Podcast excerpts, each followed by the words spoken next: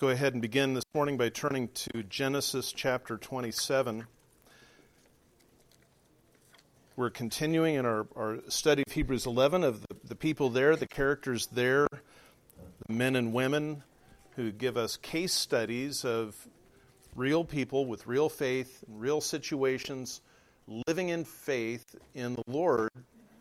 Uh, they are not uh, they're, they're not super people. They're not super Christians or super Jews or, or whatever you have. People often look at the, the 11th chapter of Hebrews. I've heard it called the Hall of Faith. This, these are the famous people. These are the people with such tremendous faith. We could never get there. We could never get there. But, you know, it's something to shoot for. It, it's it's like you know, and I don't know sports. I mean, the, the last people I knew in sports were were uh, Sandy Koufax, Koufax, and uh, um, I don't know Tom Brady, Magic Johnson. You know, I I don't do sports, but it's it's like that. It's like that level of Tiger Woods. These are the Tiger Woods of faith. They're not. They're not. This morning we're going to be once we get to Hebrews, we're not going to spend too long there because Hebrews 11:20 doesn't say very much about Isaac. Uh, in, in, fact, what it says about Isaac is by faith Isaac blessed Jacob and Esau, even regarding things to come. That's, that's what it says. If you just think about those words, it's kind of simple. It's kind of nice. A dad is blessing his sons. That's, that's really sweet. When you look at the story in Genesis 27, you, you find out that these were not nice people. These were not sweet people. These are not the kind of people we would want to pattern our lives after.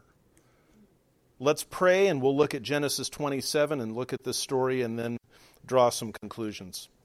Father, we come to your word in humility, asking for your blessing, asking to be fed with the goodness of your scripture. We come to a passage that we're going to see is, is filled with conflict, it's filled with some very troubling things. And so, would you give us the wisdom to understand why this text is in, the, is in your scripture to begin with? And how to draw meaningful things for our own lives as we seek to follow you and grow in faith. And in your holy name, Jesus, we pray. Amen. Uh, we're going to be looking at the majority of, of chapter 27. So instead of reading it all at one time, we're just going to take it kind of step by step. We're begin with the first few verses uh, that deal with, with Jacob's deception, or I'm sorry, Isaac's deception. It says, Now it came about when Isaac was old and his eyes were too dim to see that he called his older son Esau and said to him, My son. And he said to him, Here I am. Isaac said, Behold, now I am old, and I do not know the day of my death. Now then, please take your gear your quiver and your bow, and go out to the field and hunt game for me, and prepare a savory dish for me, such as I love, and bring it to me that I may eat, so that my soul may bless you before I die. So Isaac is old, he's blind, he is apparently bedridden, he's close to death. Isaac is well aware that, that when, uh, when Rebekah was pregnant with Esau and Jacob, the Lord spoke to her. See, when she was pregnant with the twins, she felt the twins struggling within her. I don't know if that's a common thing for moms of twins. Whatever it was, it caused her enough uh, concern that she inquired of the Lord, What is going on here? And the Lord spoke to her in Genesis 25 and said, There are two nations in your womb, and they are struggling together. And then, she, and then the Lord says to her, The, the older will serve the younger. Uh, the fact that we have that text in Genesis chapter 25, verses 23, uh, verse 23, the one people shall be stronger than the other, and the older shall serve the younger, means it wasn't a secret. She heard it, she passed it on to Isaac. This was well known. Now that Isaac is coming to the time of his death, he's thinking about this. You see, Esau is Isaac's favorite. We see that in chapter 25 as well. Verse 27 When the boys grew up, Esau became a skillful hunter, a man of the field, but Jacob was a peaceful man living in tents. Now, Isaac loved Esau because he had a taste for game, but Rebekah loved Jacob. Scripture tells us in Genesis and also in Hebrews 12 that Esau was a man who was self willed, governed by his appetites. In a very famous episode, he sold his birthright to Jacob. He'd been out hunting. He came back. He was hungry. Jacob was cooking. Esau said, I'm dying. I need food. And Jacob said, I'll give you a bowl of this, but you have to sell me your birthright. And I, Esau says, What good is a birthright if I'm dead? He's not starving. He's just a drama queen. He eats the bowl and he goes off, and now Jacob has the legal right to this birthright. And, and Scripture says he despised his birthright, and we see that again in the book of Hebrews. He was an immoral, godless man. He, uh, Esau married two Hittite women, two daughters of Heth. Rebecca calls them at the end of chapter 26. Uh, it's a decision that brings tremendous grief to Isaac and Rebekah because he has married idol worshippers. Now, Isaac knows this. He knows that his son is a wretched man. He knows that his son is godless. He knows that his son is immoral. He knows that his son is completely driven by his physical appetites. But Isaac loves his manly, manly man son. And he knows that Isaac has given up the right to his birthright. And so he introduces deception. Isaac does. And the deception is that he says, We're going to do this blessing privately. If you look at Genesis chapter 49, when Jacob then goes to bless his sons, what does he do? He calls them together, and the blessing is public. Because what's happening is it's not just saying, you know, your mom and I were talking and we'd like to give you this. What's happening is he, he says, Son, you are now the head of the family corporation, and the whole family needs to recognize your position. Isaac is thinking, we're going to do Abraham, Isaac, Esau. That's the way it's going to work. God has already determined it won't be that way. Isaac says, we're going to do this secretly so that it works my way. Well, we see a, a follow up deception on the part of Rebekah. Verse 5 Rebekah was listening while Isaac spoke to his son Esau. So when Esau went to the field to hunt game to bring home, Rebekah said to her son Jacob, Behold, I heard your father speak to your brother Esau, saying, Bring me some game and prepare a savory dish for me, that I may eat and bless you in the presence of the Lord before my death. Now, therefore, my son, listen to me as I command you. Go now to the flock and bring me two choice young goats from there, that I may prepare them as a savory dish for your father, such as he loves. Then you shall bring it to your father, that he may eat, so that he may bless you before his death. Jacob answered his mother Rebekah, Behold, Esau my brother is a hairy man, and I am a smooth man. Perhaps my father will feel me, and then I will be as a deceiver in his sight, and I will bring upon myself a curse and not a blessing. But his mother said to him, Your curse be on me, my son. Only obey my voice. Go, get them for me. So he went and got them and brought them to his mother, and his mother made savory food, such as his father loved. Then Rebekah took the best garments of Esau, her elder son, which were with her in the house, and put them on Jacob, her younger son. And she put the skins of the young goats on his hands and on the smooth part of his neck.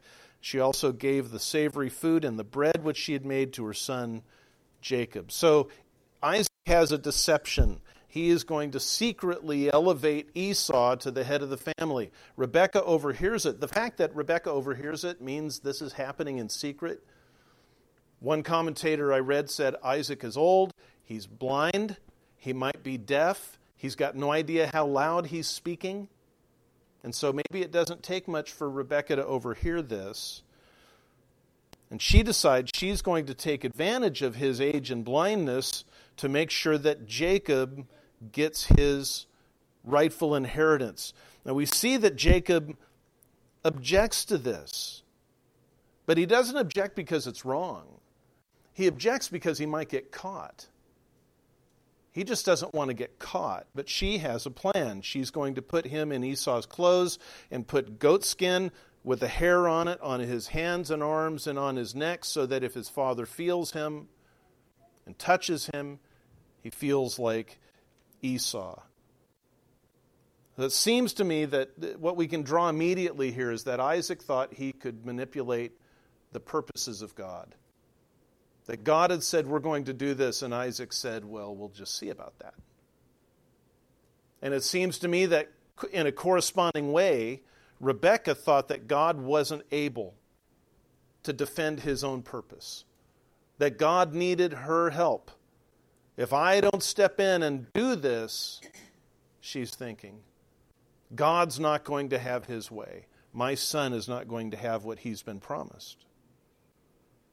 And then we come to Jacob's deception, and it's probably the best known part of the story. Jacob came to his father, verse 18, and said, My father. And he said, Here I am. Who are you, my son?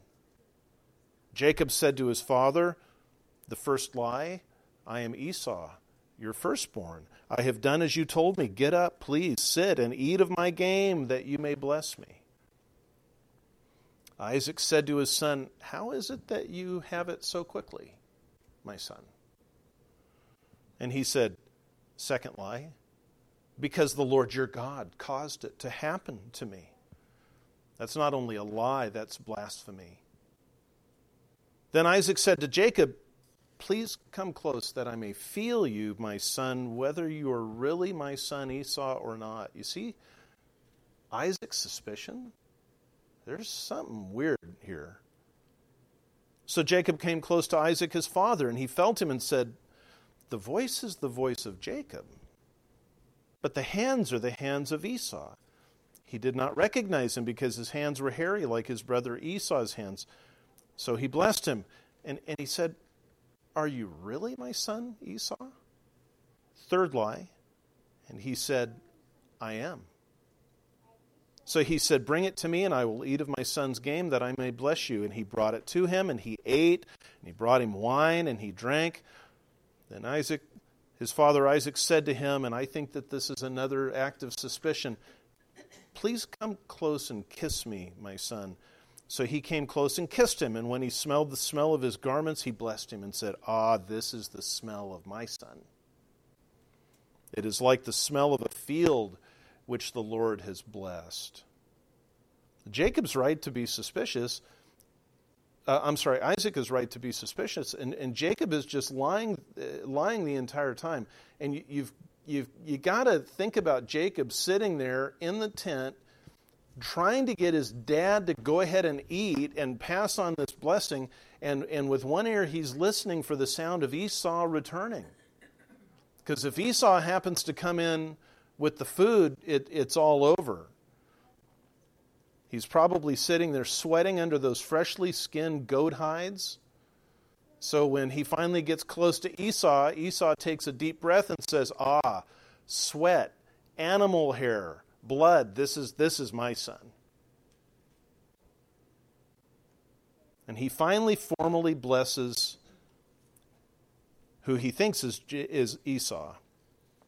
And the, the blessing contains four components. Now, may God give you the dew of heaven and of, and of the fatness of the earth and an abundance of grain and new wine. So, this is material prosperity and riches, primarily, obviously, in agriculture and livestock. May people serve you and nations bow down to you. So, this is power and prestige and honor. Be master of your brothers, and may your mother's sons bow down to you. This is formal leadership of the family. He's going to be patriarch. Isaac is thinking Abraham, Isaac, Esau. Cursed be those who cursed you, and blessed be those who bless you. That's a summary of the Abrahamic covenant, Abrahamic covenant which God gave to Abraham in chapter 12. And Jacob scoots. He's out of there as soon as this is done. And then Isaac learns what's actually happened. He learns the truth. Verse 30 Now it came about as soon as Isaac had finished blessing Jacob, and Jacob had hardly gone out from the presence of Isaac his father, that Esau his brother came in from his hunting. Then he also made savory food and brought it to his father. And then he said to his father, Let my father arise and eat of his son's game, that you may bless me. Isaac his father said to him, Who are you? And what stands out to me is it's missing those final two words, my son. We see Isaac saying this all through Who are you, my son? Come close to me, my son. Let me feel you, my son. But he's utterly confused now. Who are you? And he said, I'm your son, your firstborn, Esau. Then Isaac trembled violently and said, Who was he then that hunted game and brought it to me so that I ate of it all before you came and blessed him? Yes, and he shall be blessed. This revelation that he's blessed Jacob and not Esau shakes Isaac to the core. When I looked at the original Hebrew text, there, there's three or four words that go into that shaking violently. It's really, in, in Hebrew, in order to, to emphasize something, you add words. You add words. So often, what we'll see is we'll see blessing, he blessed him. Cursing, he cursed him in order to emphasize the blessing, in order to emphasize the cursing. And, and here it's like shaking violently. He was shaken violently in his shaking. I, it's really something that is, has completely shattered Esau, or Isaac, I'm sorry. He had such a, a perfect plan. God told Rebekah, the younger or the older would serve the younger. I had a plan that was going to correct that. I'll do it secretly so that nobody knows until it's over. He tried to get around God's purposes, and, and he violated social custom by doing it privately, and it blew up in his face. And what had happened was Esau had come to put his, or uh, Isaac had come to put his love of Esau ahead of his love of God. He knew that God had rejected Esau as his heir, but he loved Esau more. He didn't love Esau more when the boys were born. This is something that happened over time. But this is important. Isaac's love for Esau, as well intentioned as it was, didn't change God's eternal purpose and I don't mean to be blunt with it or harsh with it, but Yahweh essentially says, I don't care how much you love your son. That's not why I'm blessing and rejecting. I'm not doing any of this based on how you feel about your kids. This is my eternal choice, and my eternal choice, God says, will stand. And so the, the Lord rips Isaac's self sufficiency and cleverness into shreds, and he loses the comfort of God's wisdom and sovereignty because of this fight against what the Lord is doing, and he gains nothing. He actually submits at the end that phrase, yes, and he shall be blessed, at the end of verse 33. And notice he doesn't say, I blessed him, but uh, now that I know the truth, I'll take it back. Now that I know the truth, I'll retract it. He says, No, this is what God intended. Yes, he shall be blessed. Esau is undone. When Esau heard the words of his father, he cried out with an exceedingly great and bitter cry and said to his father, Bless me, even me also, O my father. And Isaac said, Your brother came deceitfully and has taken away your blessing. Then he said, Is he not rightly named Jacob? For he has supplanted me these two times. He took away my birthright. That's a lie. Esau sold his birthright. He took away my birthright, and behold, now he has taken away my blessing. And he said, and if, if these words don't grip your heart, you're either not awake yet, or there's something hard within you. And he said, Have you not reserved a blessing for me? But Isaac replied to Esau, Behold, I have made him your master and all his relatives I have given to him as servants, and with grain and new wine I have sustained him. Now, as for you, then, what can I do, my son? Esau said to his father, Do you have only one blessing? my father? Bless me, even me also, O my father. So Esau lifted his voice and wept. My heart goes out to him. Maybe yours does too. But before we get feeling too sorry for Esau, let's remember a couple things. Let's remember that the testimony of Scripture is the testimony of God. And the testimony of God is Esau despised his birthright, that he was an immoral man, a godless man. Hebrews 12:16 says. Hebrews 12:17 says this, "For you know that even afterwards when Esau desired to inherit the blessing and we've just read it, he was rejected, for he found no place for repentance, even though he sought for it with tears. There are decisions that can't be unmade. There are words spoken that can't be unsaid. There are consequences that can't be avoided. We want to think that there's always forgiveness available, that, that there's always an opportunity to turn it around and undo it. But what Scripture says is sometimes, 1 John chapter 5, verse 16, sometimes there is a sin leading to death, and no amount of prayer will turn that around. During the time of the wilderness wanderings, when Korah and the others rebelled against Moses and God, they were swallowed up by the earth. There was no forgiveness, there was no repentance. In 1 Samuel, we, we read about the sons of Eli. Eli was the high priest. His sons, who, I, if I remember, were named Phinehas and Hophni, were they were also priests, but they were wicked, demonic men. They stole the offerings. They slept with women in the tent of meeting. And Eli said, What you're doing, my sons, is not good. But the scripture says they would not listen to the voice of their father, for the Lord desired to put them to death. There is a point where God says, No, now you're past the point of no return. We know that that happens certainly at the moment of physical death. What Scripture says is that can happen before death. Esau saw his error. He, he understood his sin. He realized what it had done. It broke his heart. It, uh, it absolutely breaks his heart. He lifts his voice and he weeps and he wants his dad's blessing.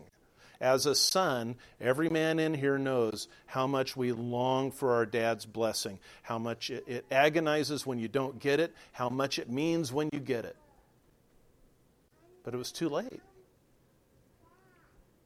And in, in case you're still feeling sorry for Esau, uh, I want you to think about that statement he makes in verse 36 Have you not reserved a blessing for me? And the answer is no. Isaac didn't reserve a blessing for Esau. Why? Because Isaac had no intention of blessing Jacob.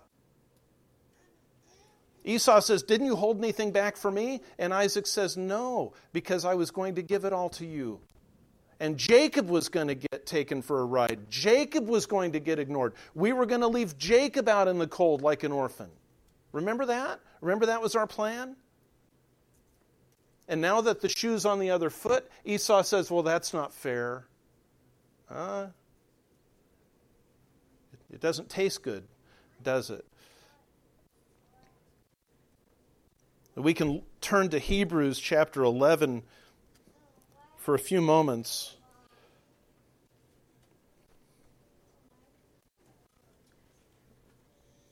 In verse 20, by faith, Isaac blessed Jacob and Esau, even regarding things to come. And, and as I said at the beginning, it sounds nice until you actually read the scriptures and think about the story and who they were. Isaac favored Esau over Jacob, and he thought he could outwit and manipulate God. Esau was an immoral, godless man. He was driven to satisfy his own appetites. He'd already traded his birthright to Jacob for a bowl of stew. He's more than happy to cheat in order to get it back so easily. Rebecca, who favors Jacob over Esau, believed what God said about the older serving the younger. She's really pleased for her son Jacob, but when God's promise seems to be threatened, she doesn't believe that, that God can or will defend himself, defend his promise. Jacob, who had a reputation for being an opportunist, only worried about getting caught, not about what they were doing being immoral.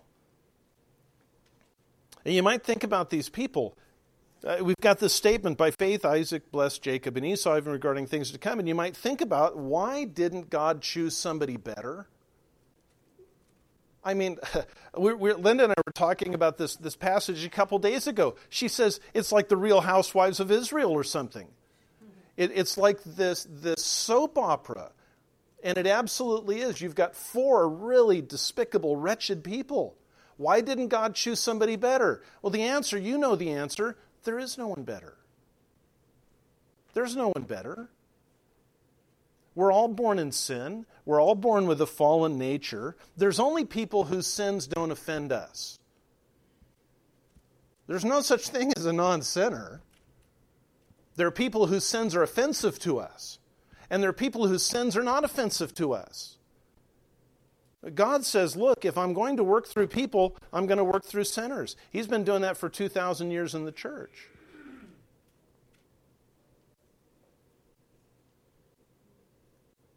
Jesus says, One of you will betray me. Peter says, I'll never betray you. Jesus says, Really? Before the rooster crows in the morning, you'll have denied me three times. Peter says, I'll die with you. Not only would Peter not die for Jesus at that point, he wouldn't be even embarrassed for Jesus at that point. What does the Lord do? You're a failure. You're a sinner. I can't use you. Lord restores him. And by faith, Isaac blessed Jacob and Esau, even regarding things to come. For all of the things in this story that should not have been, Isaac believed God. He believed Yahweh. He believed that because he had been granted this favor by the Lord because of his father Abraham, that the son he blessed would be blessed by God. He believed that. He tried to manipulate the outcome, but he believed in God. He believed that the Lord would do what he had promised to do. That, that's why he makes it clear that he can't undo this blessing. Yes, he shall be blessed because God has determined it to be so. So we think about bringing this home with, with all of the confusion around him, with all of the divided loyalties and the family tensions. Isaac maintained a core of faith in God, in who God was, in his power, in his goodness. I think the situation had become so complex and confused that Solomon would have just shrugged and walked away. Said, This one's beyond me, guys. But Isaac trusted God. He, he blessed Jacob and Esau in faith. Uh, it's hard for me to say he acted in good faith, but he acted in faith. And I want you to consider the, the beauty of Genesis 27. I want you to consider the beauty of it. These people were really wicked. They were really flawed. They were so wicked that the only way that they could have ever been right with God is if God had determined beforehand, I will make you right with me. And it wasn't up to them. Before Isaac was born, Abraham said, Here's my son Ishmael. You can take my son Ishmael and pass down the inheritance through him. And God said, No, there is one yet unconceived, and I choose him. Before he's born, before he's conceived. When Rebekah is pregnant with Jacob and Esau, the Lord says to her, One of them is going to be in charge.